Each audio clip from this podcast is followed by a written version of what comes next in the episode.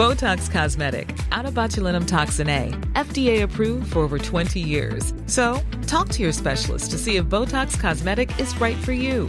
For full prescribing information, including boxed warning, visit BotoxCosmetic.com or call 877-351-0300. Remember to ask for Botox Cosmetic by name. To see for yourself and learn more, visit BotoxCosmetic.com. That's BotoxCosmetic.com. He kōna ipurangi tēnei nā te reo irirangi o Aotearoa. Piki mai kake mai and welcome to this Our Changing World podcast from RNZ with me, Alison Ballance. On this week's show, we are looking at the science of our immune system. That's because I realise that most of us, me included, probably only have a very hazy idea of how our bodies go about fighting infection – I began to wonder exactly what does happen when we're exposed to something like severe acute respiratory syndrome coronavirus 2, to give it its full name. This is, of course, SARS CoV 2, the virus which causes COVID 19. Our expert this week is Associate Professor Jo Kirman. She's an immunologist at the University of Otago and she talked to me from her home in Dunedin to me at my home in Wellington. I started at the very beginning. When we're born, what do we have in the way of an immune system? Do we have anything? We do. We've got a very rudimentary immune system, I suppose, or an underdeveloped immune system. So when we're born, we actually get a lot of antibodies from our mother, and these are able to cross the placenta and also we can get antibodies from our mother through breast milk as well. And that compensates for the fact that we do have this underdeveloped immune response or immune system when we're very young. And then very, very quickly we start to develop our own very complex system and there's lots of different arms to it. And I kind of think of it as an orchestra. If you think of it as an orchestra and there's lots of different instruments playing and they all work together to make the music. And initially our orchestra might be missing a few fundamental sections and we compensate for that with our maternal antibody. But then we develop our own orchestra and we're able to fight the infection with a complete immune system. And that can sometimes take a year to uh, fully develop.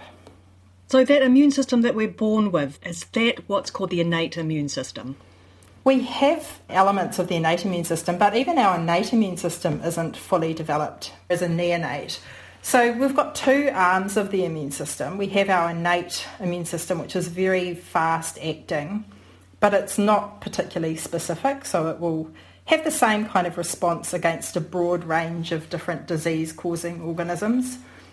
And then we've got our very, very highly specific adaptive immune system. And most people will have heard of T cells because of HIV, so they've heard of CD4 T cells.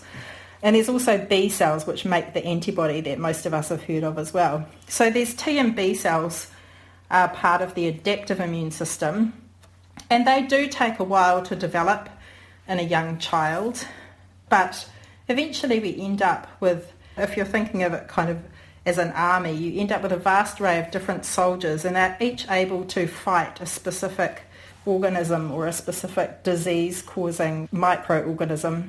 So we've got this orchestra or this army, whatever analogy you want to use. Can we look at some of the main characters in that? I mean, how would you start to uh, describe to people what the different components are?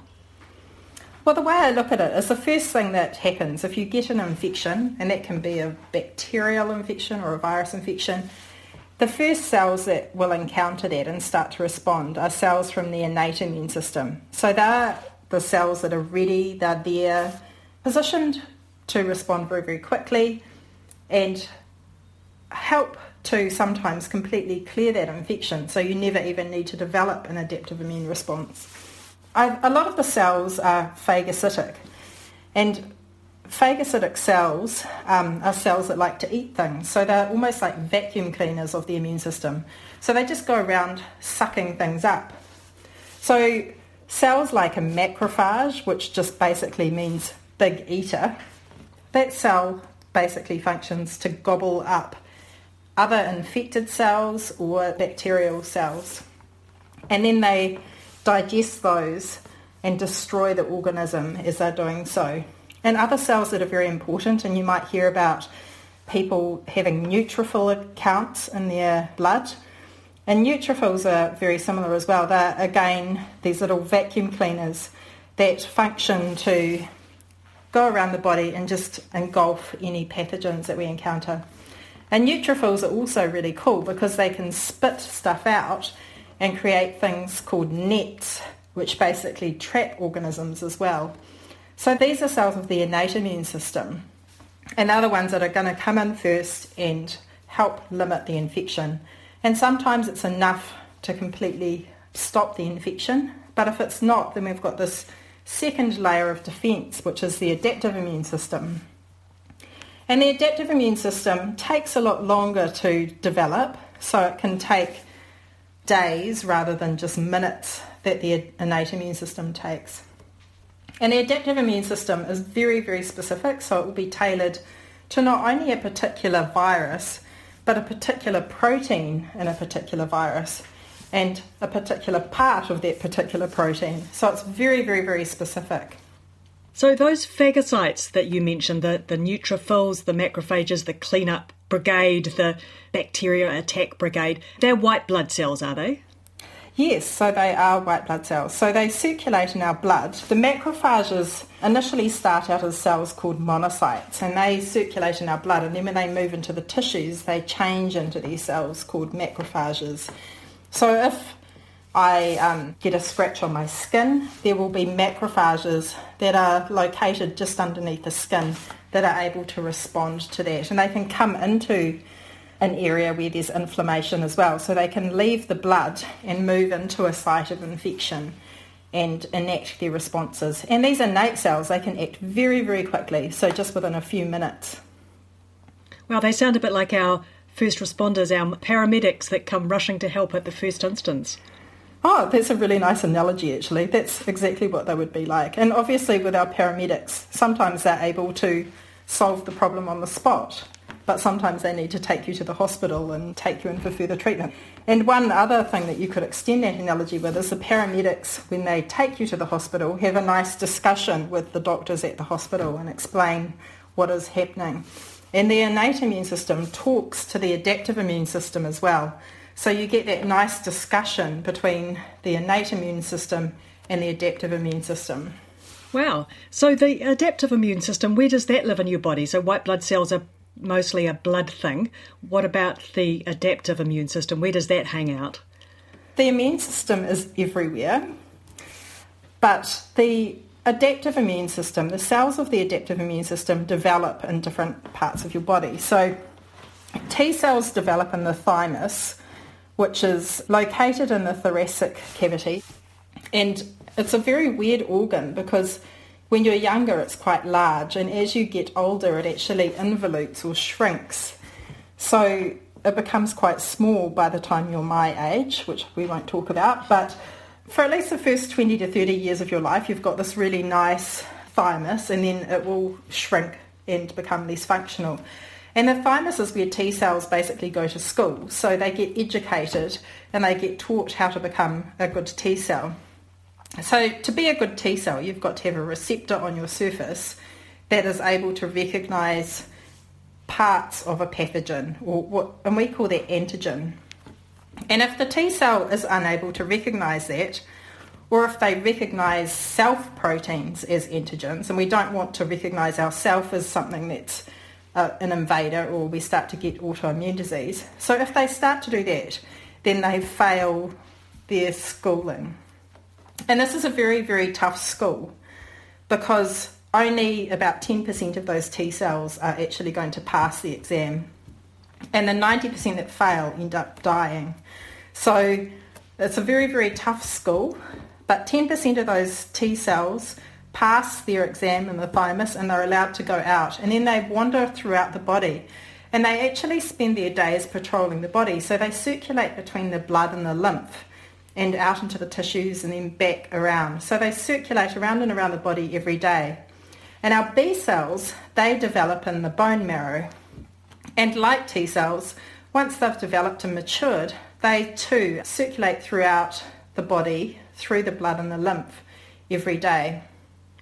Now, do T cells come in different types? There are two main types. There's a CD4 T cell and a CD8 T cell. And we think of the CD8 T cell as a killer T cell. And if we're talking about virus responses, we think about CD8 T cells perhaps being able to come along and kill a cell that's infected with a virus. And because we know that for a virus to replicate, it needs a cell, it needs to hijack that cell's machinery in order to replicate. If you've got a CD8 T cell that can come along and kill it, it can stop that virus replicating. So it can recognise that the cell is infected with viruses and then it just whacks the whole cell. Exactly. It's not great for that one cell, but but it can limit the infection. So it can recognise that a cell is infected with a virus, but it specifically recognises which virus too. So one T cell is able to cause an effect against only one type of virus or one type of pathogen. It's very, very, very specific. So over the course of your lifetime, your body learns a whole lot of viruses, for in this case, that it's been exposed to. And so then in, in the T cell school, it's some of them are trained in this type of virus, some of them are being trained in the next type of virus, and so on. The interesting thing is that when a T cell is being educated in the thymus, the way that it gets educated is that you get kind of a mix and match approach to the genes that encode the receptor that is present on the top of the T cell. And that mix and matching means that every T cell just about ends up with its own unique type of T cell receptor. And we want to make T cells that we know are able to recognise something, but we also don't want those T cells to recognise ourselves. And so those cells that leave the thymus are able to recognise something, but we don't know what. And it's just purely by chance because there's so many different types of T cells that we make over the course of our life that some of those T cells are actually going to be able to recognise that particular virus. So killer T cells, you said there was another kind of T cell? There are. So the other type of T cell is called the CD4 T cell and they're helper T cells. And helper T cells can do a couple of different things. They work by making cytokines and cytokines are basically molecular communicators. So they are able to send messages from one cell to another. So those cytokines might say to a killer T cell, start proliferating and make more of yourself because there's a virus here. Or they might come up to a macrophage and say, macrophage, activate your antiviral responses because there's a virus coming. Or they might go up to a B cell and say, make more antibody and make this particular type of antibody because this is going to be the best way to fight this infection. So it's a way of cells communicating um, between each other. So there's different types of um, helper T cells, but they basically function to either help antibody responses or help T cell responses. You also mentioned earlier B cells. Tell me a bit more about B cells. So B cells are very, very cool cells. They're like T cells. They've undergone some genetic rearrangement at that cell level so that each of them has a B cell receptor that is specific for one particular organism or one particular part of a protein. And these B cells are able to make antibody. They're able to differentiate into cells or change into cells that are able to make lots and lots and lots of antibody. And that B cell receptor that they've got on their surface is exactly the same specificity as the antibody that they produce. So if they get activated by a particular protein, they're going to make lots and lots of antibody that recognises that same protein. So B cells are highly critical because antibodies, as we know, are really, really important. They're able to bind to disease-causing organisms, whether it's bacteria or viruses, and they can completely neutralize them so they can stop them infecting other cells or they can um, inhibit their function. So they're really, really useful. And B cells are able to expand in our bodies. So they expand in these places called germinal centres, which are in lymph nodes or in your spleen. And so if you've had a cold or some kind of flu, you might have noticed that you've got swollen glands or swollen lymph nodes, and that's really your B cells starting to proliferate. So they divide and divide and divide and make many, many more of themselves, and they keep producing lots and lots of antibody that can fight that infection. And then as you start to get over that infection, your lymph nodes start coming back down because that germinal centre is contracting. And I guess one really important thing about the adaptive immune system is it has something that we call memory. So it's able to remember an infection and the next time you get that infection it can respond more quickly to that infection and it has the right type of response straight away. So that immune memory that we get, we like to think of as, I guess, the basis for vaccination because we can vaccinate people, prime their memory response, and then when they actually see that disease-causing organism, they're able to respond really, really fast and in a very appropriate way so that they can clear that pathogen sometimes without experiencing any symptoms or disease at all. Now, what happens in the case of something like the coronavirus that causes COVID 19? Obviously, it's come essentially out of nowhere and we've had no exposure to it. So, if you get exposed to it, um, because it's a virus, talk me through the specific things that will be happening in your body based on what you've already told me about. I'll preface this with the fact that because SARS coronavirus 2 is very, very new for us, a lot of the research that I'm going to be talking about relates to the original SARS epidemic in 2002-2003 because we have a lot of data that's been generated from that particular coronavirus and at least at the genetic level it's quite highly related to the coronavirus that we've got circulating now. But because of course of the newness of this pandemic, we haven't had the chance to do a lot of research on that particular virus at the moment. What we do know is that the innate immune system kicks in very, very quickly.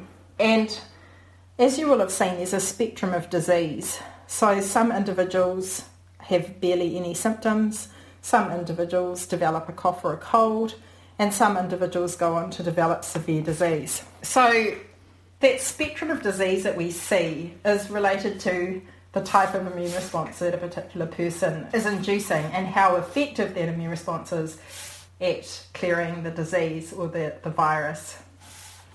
So we know we've got innate immune response that can kick in and those initial symptoms that people experience, so the fever, that is part of the initial immune response where we have the production of um, immune hormones that are known as pyrogens, which cause our hypothalamus to reset our internal body temperature and we have a fever. And it's thought that a fever can be helpful for fighting an infection, so it can potentially increase the effectiveness of our immune system. So we'll have lots of cells like neutrophils coming in, and you start to get some of those um, symptoms. The stronger the innate immune response is, the more symptoms that you'll have. And if the individual is able to clear the virus very quickly, then that will be self-limiting and you won't get any more symptoms. But if the infection continues, you will start to get an adaptive immune response. And that's when you start making antibody. And it is thought that in some individuals that antibody response is actually leading to disease enhancement. And that tends to occur in some patients that have early but suboptimal antibody responses and they're not able to completely clear the virus and so they have this kind of persistent viral infection which goes on and on but they can also have a sustained inflammatory response and that inflammatory response then leads to this disease that we see where the, patients are starting to get huge amounts of lung inflammation and are struggling to breathe so it is a really complicated system because Obviously you want your immune system to be effective and working so that you can clear the infection, but you do not want to have an exacerbated or overactive immune response where you start to see some of this enhancement of disease and I guess an over-exuberant inflammatory response. So I think one of the more important things is going to be the type of antibody that we produce and the type of B cells that we have that are responding to the infection and how effectively they do that and generating correct antibody responses to limit that type of exacerbation of disease that we see. So that over response is that what's it called a cytokine storm that I've read about? In many patients, there has been an increase in a lot of pro-inflammatory cytokine levels in their serum, and that I guess is can be termed a cytokine storm, where you're getting much much higher cytokine levels than normal, and that leads to greater inflammation in the tissues. So yes, that, that is a cytokine storm. And there's a lot of data that shows that the sicker the patient, the more cytokines they are producing in this pandemic. So it suggests that these patients have an exuberant inflammatory response. Another thing I've read about in relation to COVID 19 is talk of, and it's to do with antibody vaccines and things like that, something called IgG and IgM. As a B cell starts to make an immune response, its initial antibody that it produces is IgM. And that is a particular type of antibody that is actually released as a pentamer. So there's five different antibodies joined together. And as the immune response goes on, a couple of things happen. And one thing is that the B cell is able to make antibody that's more and more specific to that particular pathogen. And it does that by introducing point mutations in its genetic code that encode for the receptor that is, it, it is expressing. And the better that receptor is, the more signal it gets. And so it knows that it's made a good receptor and it has is able to proliferate more and make more of itself and so as the time goes by when you've got an infection, you're making antibody that is more and more and more specific, so better and better quality antibody over the course of the infection. But one other thing that happens too is that the class of antibody switches. So you initially start making IgM, which is that pentameric structure, and then you then class switch and start making IgG. And IgG is the type of antibody that can cross the placenta. So as I was talking about maternal transfer of antibody, you can get IgG that can go across the placenta and it will circulate throughout the body. The type of antibody that's likely to be very useful for fighting this particular virus is IgA. And IgA is a type of antibody that you find in mucosal surfaces. So that's places like your lungs, for example, and your um, respiratory lining. IgA is likely to be very important because it is critical for protecting you against respiratory pathogens. So it's likely that we really want to be making IgA. Now you don't tend to detect lots of IgA in, in the serum, in the blood, if you're taking a blood sample, whereas you're more likely to detect IgG and IgM. So, all up, we have a lot to be thankful for. Particularly, we should also mention our first line of defence, of course, the fact that we're covered with skin and we, we do have things like tears and earwax and everything else that's trying to stop the virus getting in in the first place. Exactly. And even in our respiratory secretions, we've actually got tons and tons and tons of molecules that are present in our respiratory secretions that are designed to fight pathogens and protect us. So our innate immune system, we've got our physical barriers, which is the lining of our mucosal tract and our skin, but we also have chemical barriers as well. So they're able to protect us. Like our skin is quite acidic, which is unpleasant for many pathogens that want to come in into our bodies. And we also have lots of um, enzymes that are present in our sweat and tears and in our mucus that we secrete that are able to um, kill pathogens as well. So it's a really, really important kind of first line of defence that we have. And then our innate immune system comes in, and that's really, really critical as well. And for many people, that's enough. But for some people, we need our adaptive immune system. Jo, what about vaccines? For immunologists thinking about the particular virus that we're facing, so the SARS CoV 2 virus, one thing when we're thinking about making vaccines against this virus, so you exploiting that memory immune response, is that we really want to make sure we're going to be inducing the correct immune response. And so a lot of care is being taken to make sure that that vaccine would not trigger more inflammation than we would want. So we're working very hard to make a vaccine that will prevent disease or minimise disease rather than one that will exacerbate disease. And so that is why it's really important that we have to go through this whole procedure of clinical trials and preclinical trials before we're able to get a vaccine into production. So that kind of explains that big lag that we're going to face. It does sound as if there's a number of different kinds of vaccines being looked at, though. Oh, there are. And I think one thing that we have to be grateful for is the original SARS epidemic that occurred in 2002 2003 because that has given us a huge number of tools and also a lot of preliminary work has been done uh, uh, looking at vaccines that could work in that situation and so we're able to now take those vaccines and use the information that we have to apply to the SARS coronavirus 2 and there's a lot of different and new and exciting vaccines that potentially could be produced very quickly. For example, the very first vaccine that we've got in clinical trial is this lipid encapsulated RNA. And that type of vaccine would be very quick to manufacture. We haven't used it yet um, in humans before, so that's a new and exciting thing. But if it does work, then I think that would be something that you could very, very quickly apply to the situation because you could get lots of it very, very quickly.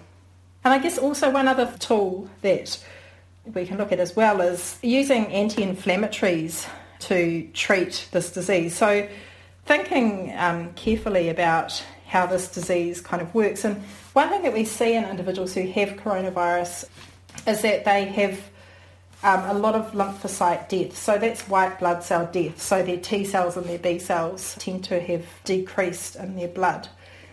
And one mechanism for that is a type of cell death called pyroptosis.